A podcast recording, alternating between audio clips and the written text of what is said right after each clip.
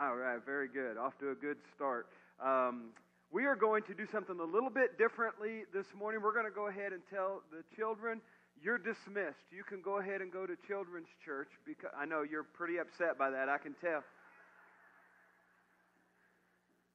Um, we're going to go ahead and let them go down there because I'm going to start off this morning with the, the sermon.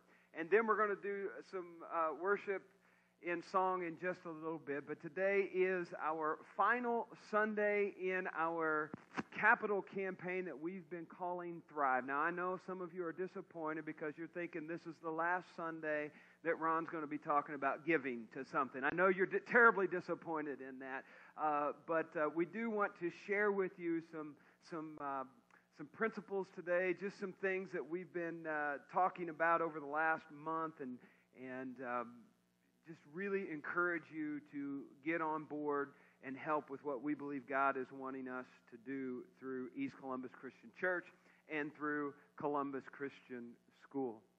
It was in March of 2014 that I was coaching the Columbus Christian girls varsity basketball team, and we were getting ready to play for a national championship in Dayton, Tennessee. Now, the whole week long, we honestly we didn't think we even had a chance to go down there and compete much because our, our regular season ended on not a very good note. And so we're just kind of like playing it off and just having some silly fun time waiting to go to Tennessee.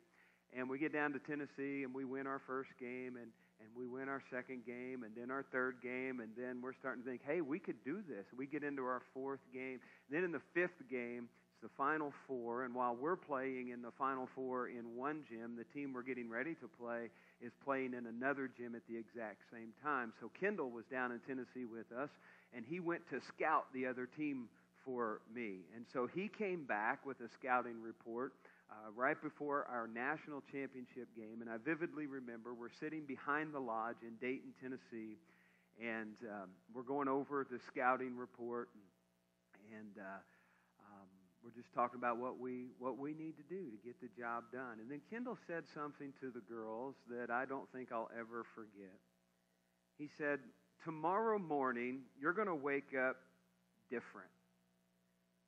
You're going to wake up as national champions."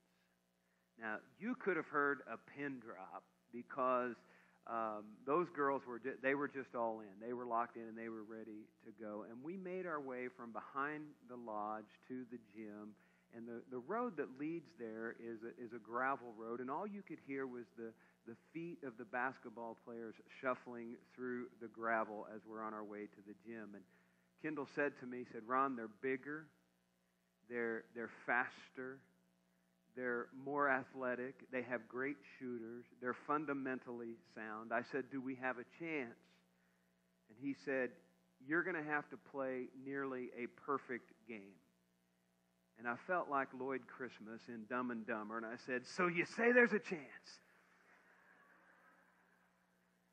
Now, I didn't, I didn't want to sell our girls short, but I had already decided in my mind, you know, national runner up is not that bad. You know, I'd already conceded to it. Again, I didn't want to let the girls know that I was thinking that, but I'm, I'm thinking national runner up, that's not so bad. And then this happened. Had a great look at us.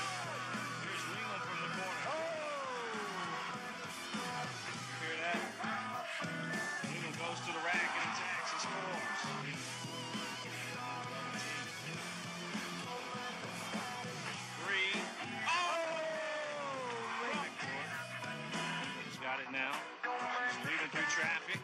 This is off to Reed. Reed three. Good.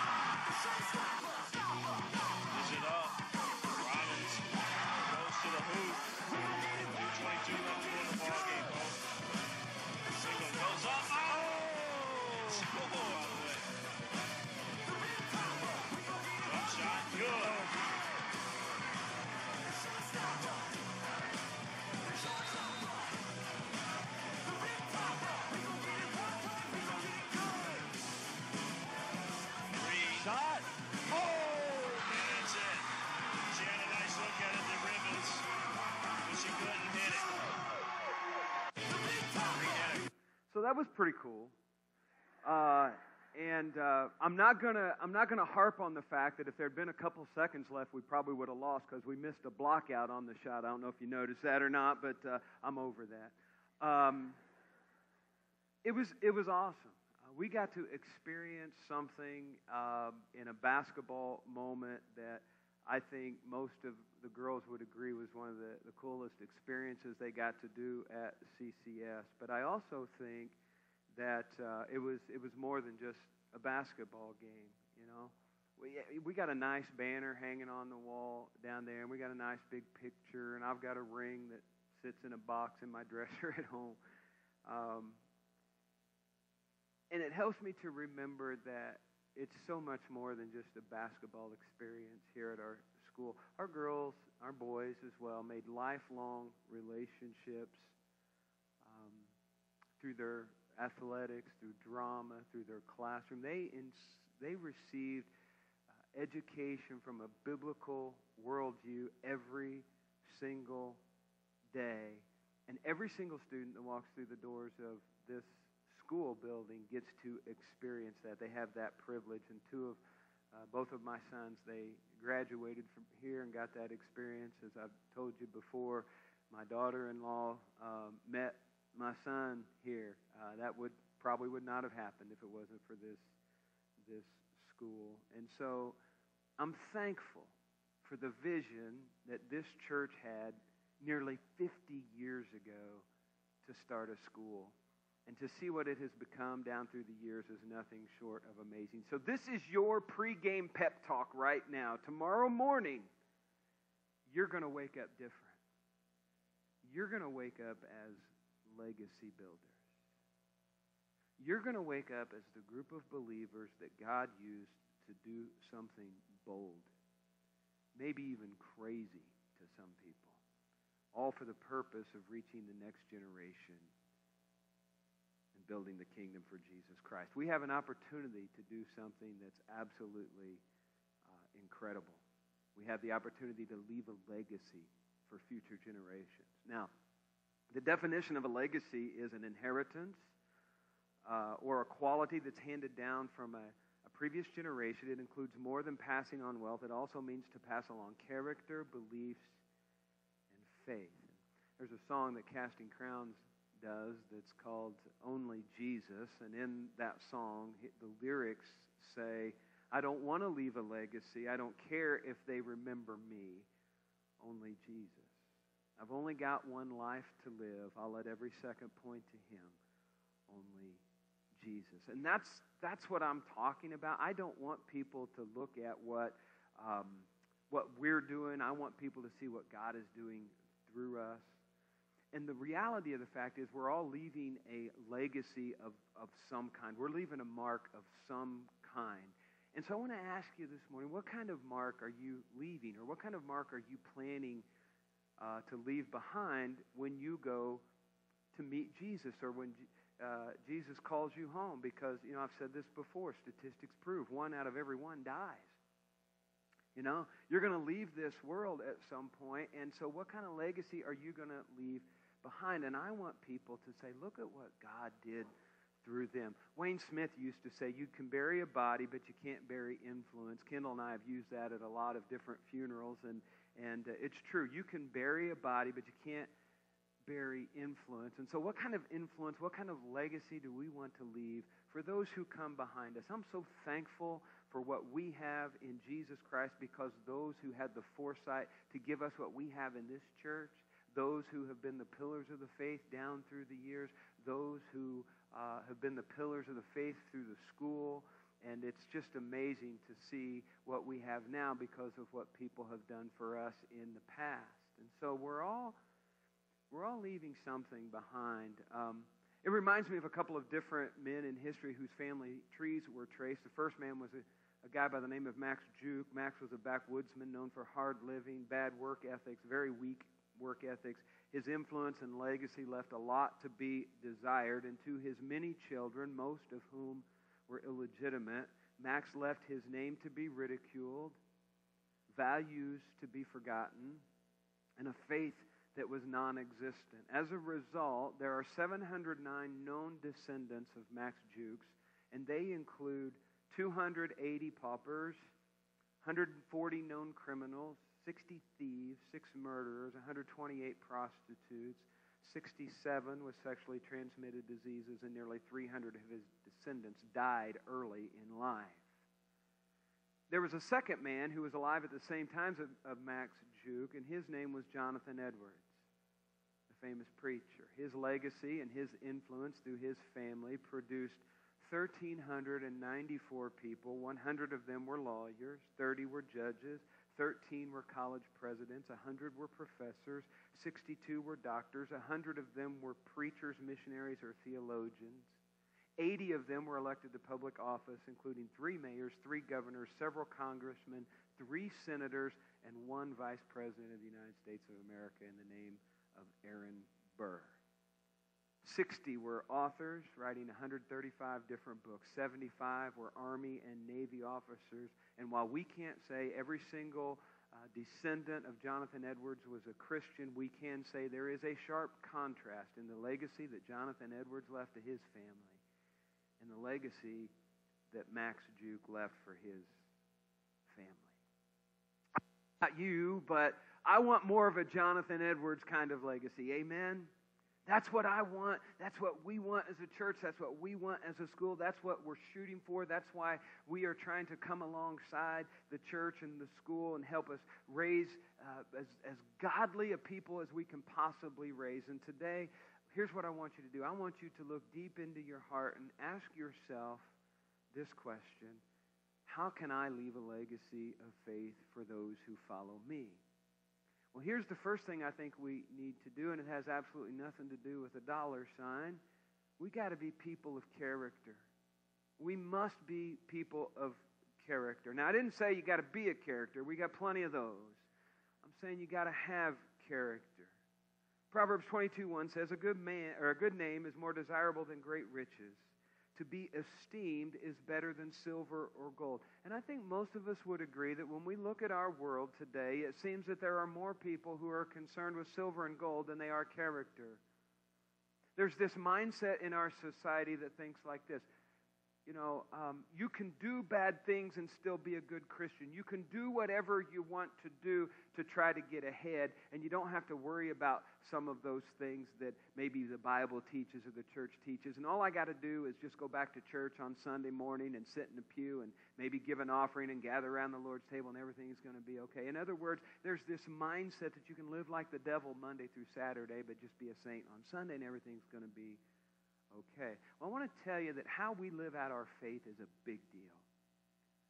The things that we say, the things that we do, they matter to God. And we can't just flippantly uh, take advantage of God's grace. We can't just do whatever we want to do and just say, well, you know, God's grace is going to take care of it. The things that we say and do, they matter to God and they should matter to us as well because I guarantee you they matter to the world as well because the world is watching even closer than they ever have what the churches are doing and what Christians are doing. And I've said this often, so I hope you don't get tired of hearing it. But the number one reason a person becomes a Christian is because they know another Christian. And the number one reason a person does not become a Christian is because they know a Christian. Our character matters.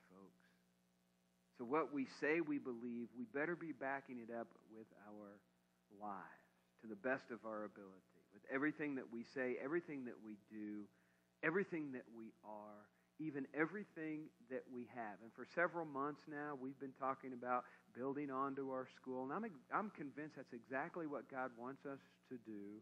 And I'm convinced that He's going to build His kingdom through this expansion. But if we as a church, and we as individuals are not building our character as well, what's the point? We might attract some people to what we're doing. They might look at that building that's going, to, that's going on and they might say, wow, look what that church is doing. Look what that school is doing. And they might be drawn to us. But if our character is not being built and we're not as Christ-like as possible, we're going to turn off a lot of people. If we're building a building and not building character at the same time, then I think we've, we've missed the boat. But if we are doing both at the same time. If we are building the building and we are building our character and becoming more like Jesus every single day, well, that's a pretty formidable one two punch against the kingdom of darkness. And it's more than just making a, a good reputation for ourselves, it's about building character because there's a difference between reputation and character. Somebody put it like this one, one time Reputation is what you try to live up to, character is what you are. Reputation is what precedes you, character is what remains in you when you're gone. Reputation is made in a moment, character is built in a lifetime. I have a youth minister friend. Um, well, he was my our youth minister in North Vernon for several years, Jerry Halpin. Uh, and uh, he used to go on trips with the kids, and he would have three rules on every single trip that he would go on. He would say, Rule number one, don't embarrass God. Rule number two, don't embarrass the church. Rule number three, don't embarrass Jerry. And those were his three rules. And, and I think that's what we have to do as a church and as a school as well. We have to make God proud. We can't embarrass God by our lack of character. We can't embarrass ourselves by doing things that don't align with what Scripture says. We have to be people of character, people of, of God. Each of us who call ourselves Christians is called to live out a life that leaves a legacy of faith by making disciples. And that's what this whole process has been about, making disciples. So be people of character and be people of conviction. That's the second thing. In simplest terms, Conviction is the practice of your faith and the certainty of your beliefs. What you believe and what you value will be a legacy for future generations. And what I want for this church, what I want for this school, is for future generations to, to look back and not say, oh, look what those people did back in 2021 and 22. That's not what I want. I want people of future generations to look back and say, this church's convictions were so strong that they were willing to do whatever they needed to do, even in the midst of a pandemic, to step out on a limb and build a kingdom. To say, you know what, I don't, I don't care what's going on in the world. I don't care what the, they say the economy might do. I'm, tr- I'm putting my trust in God, not in what people are saying. I want future generations to see that we cared enough about them and we cared enough about their future to build.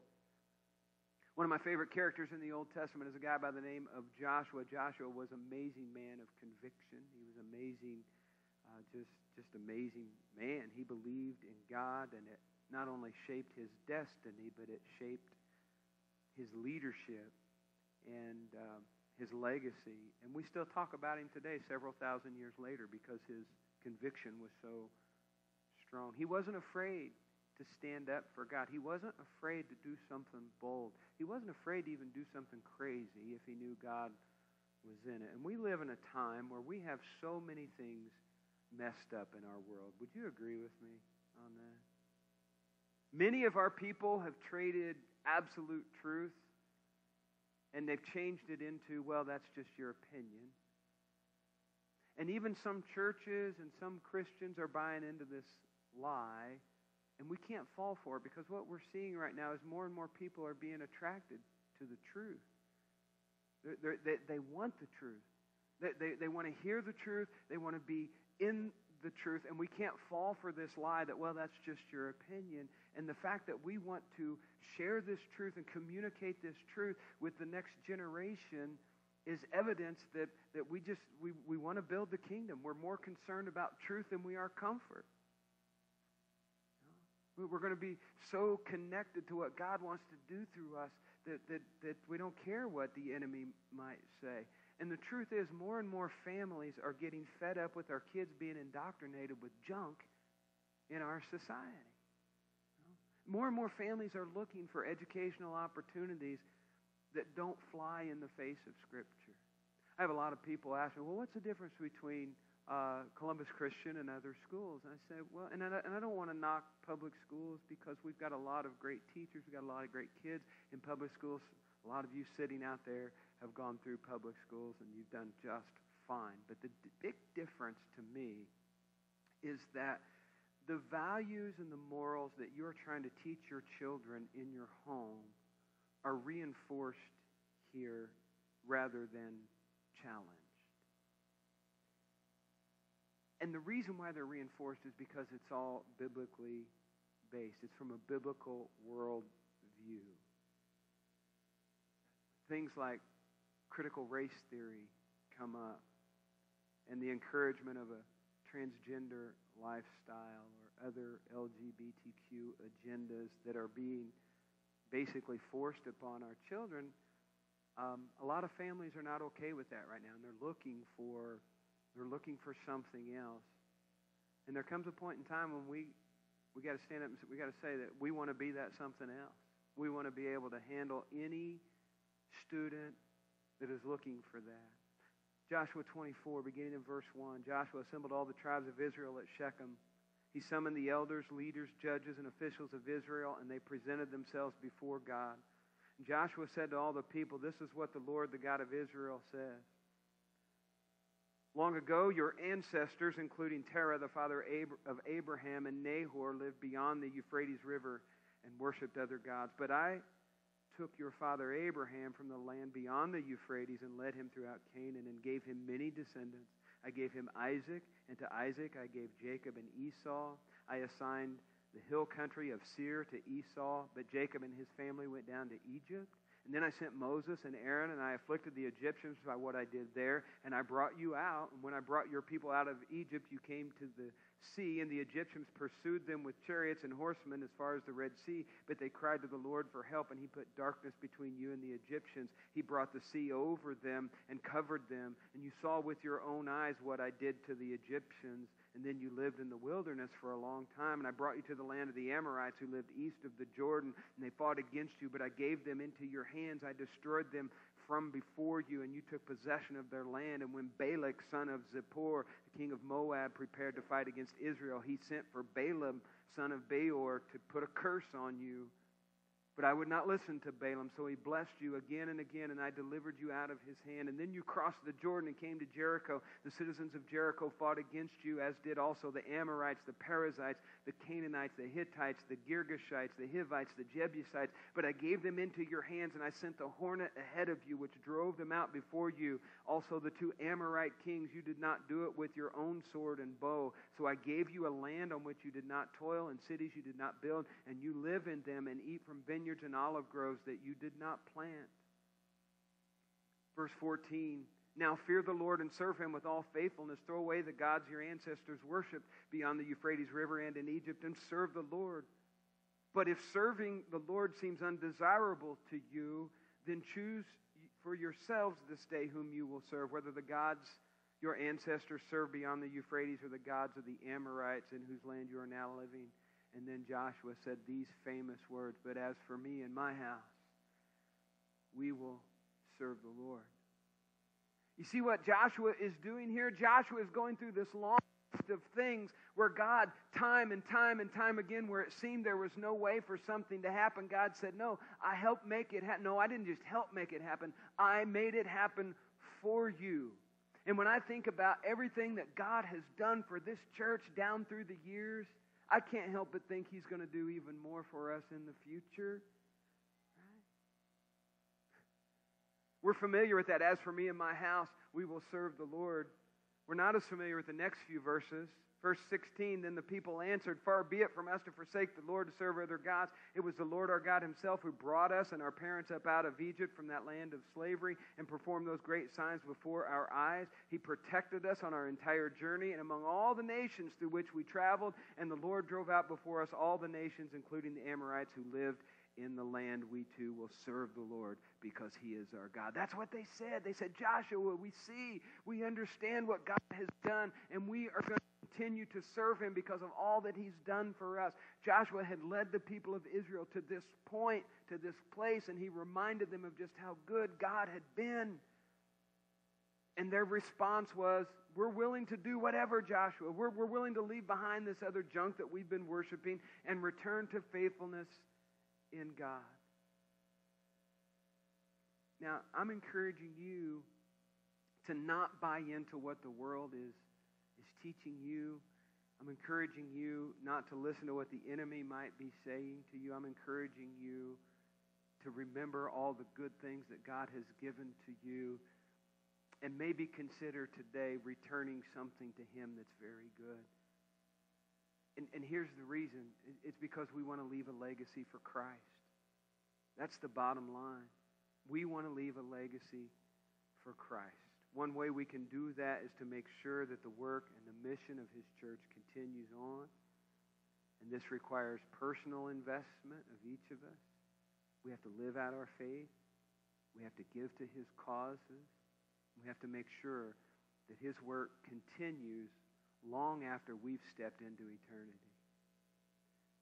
I heard a preacher say one time, I just want to preach the gospel faithfully, proclaiming the name of Jesus, and then I want to die.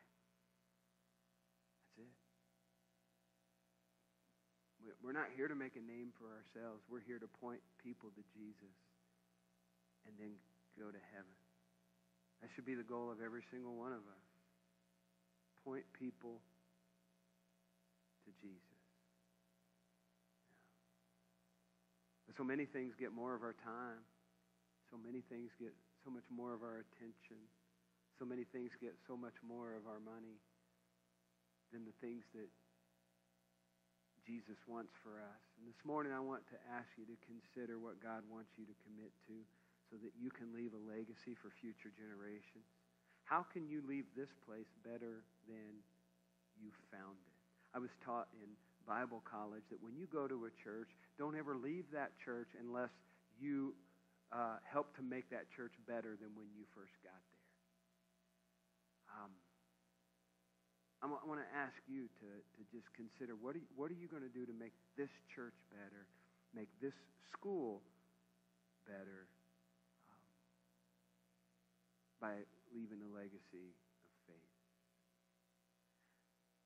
Matthew chapter 6, verse 19, we're told, Do not lay up for yourselves treasures on earth where moth and rust destroy and where thieves break in and steal, but lay up for yourself treasures in heaven, where neither moth nor rust destroys and where thieves do not break in and steal.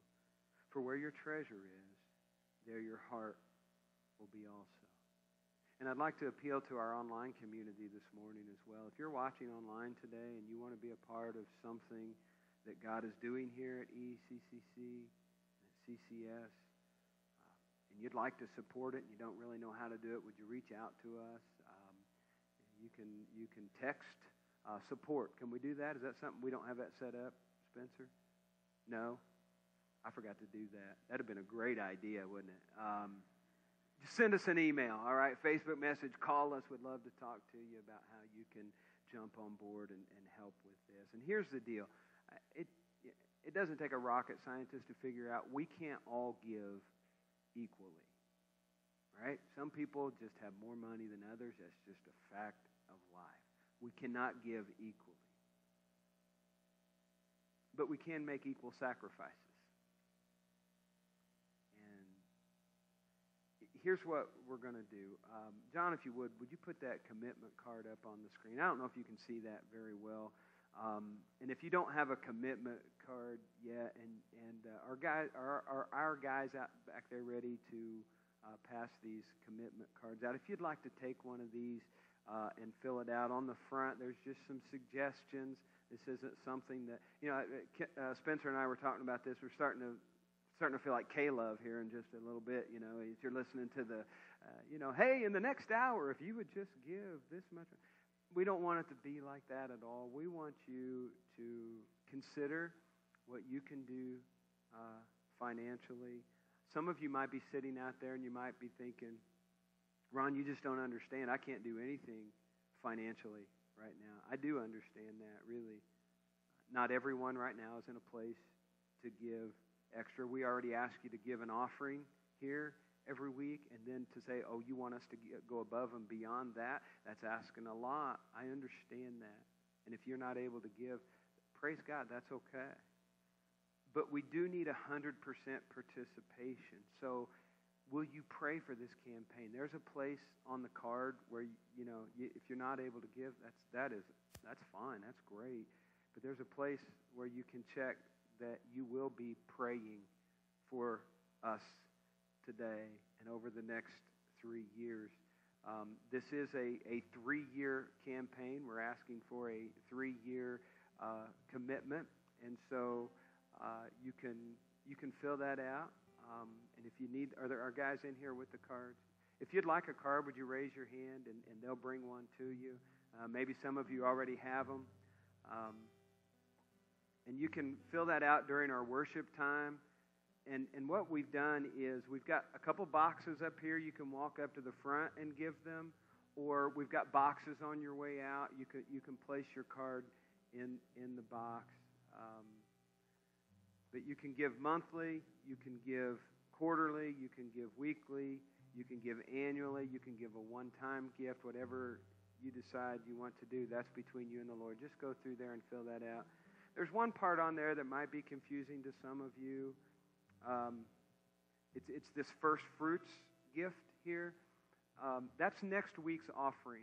What a lot of people will want to do is if they commit to, say, a monthly gift or a quarterly gift, uh, you might just want to uh, bring that first one in next Sunday. That gives us a good chunk of money to work with in the, in the, in the coming uh, weeks and months as we go forward with our campaign. So next Sunday will be our first fruits offering, and you can bring your first offering of what you're committing in next week. Does everybody understand that? Because I know that's been a little bit confusing. If you have any questions, certainly see us after uh, see us after the, the service. Um, and I want to ask you just to consider what kind of legacy are you going to leave. I, I'll be honest, I don't I don't have a lot to leave my kids when I die. Maybe that'll change one day. Maybe, maybe I'll win the lottery. And, and that would be a real miracle because I've never bought a ticket. So that would be that would be an incredible miracle if that were to happen. And maybe I'll become financially really well off someday and I'll be able to leave my kids a whole lot of money. But even if I don't, I believe I'm giving them Jesus and that's the most important thing. My parents didn't have a lot when they passed away, but they gave me more than they knew when they raised me in the Lord. And it's my hope and it's my prayer that my kids will continue a legacy of character, legacy of conviction, and a legacy for Christ for the next generation. Tomorrow morning, y'all are going to wake up different. And you're going to wake up as something better than a national champion. You're going to wake up as a legacy builder for Jesus. And as we move forward in the coming months and years, this church, this school, our families are going to thrive in a world that's becoming increasingly darker. We want to be that light that never dims, that shines brightly for Jesus for years to come. I want to ask you to stand with me. We're going to pray, and the worship team's going to lead us in worship. And if you'd like to bring your cards to the front, or if you just want to wait until you are on your way out, you can do that as well. Um, if you have any questions uh, and you you're not clear and you want to see somebody after the service, certainly, certainly uh, catch one of us, and we'll be happy to answer any question that we can for you. But uh, let's pray together, and then let's worship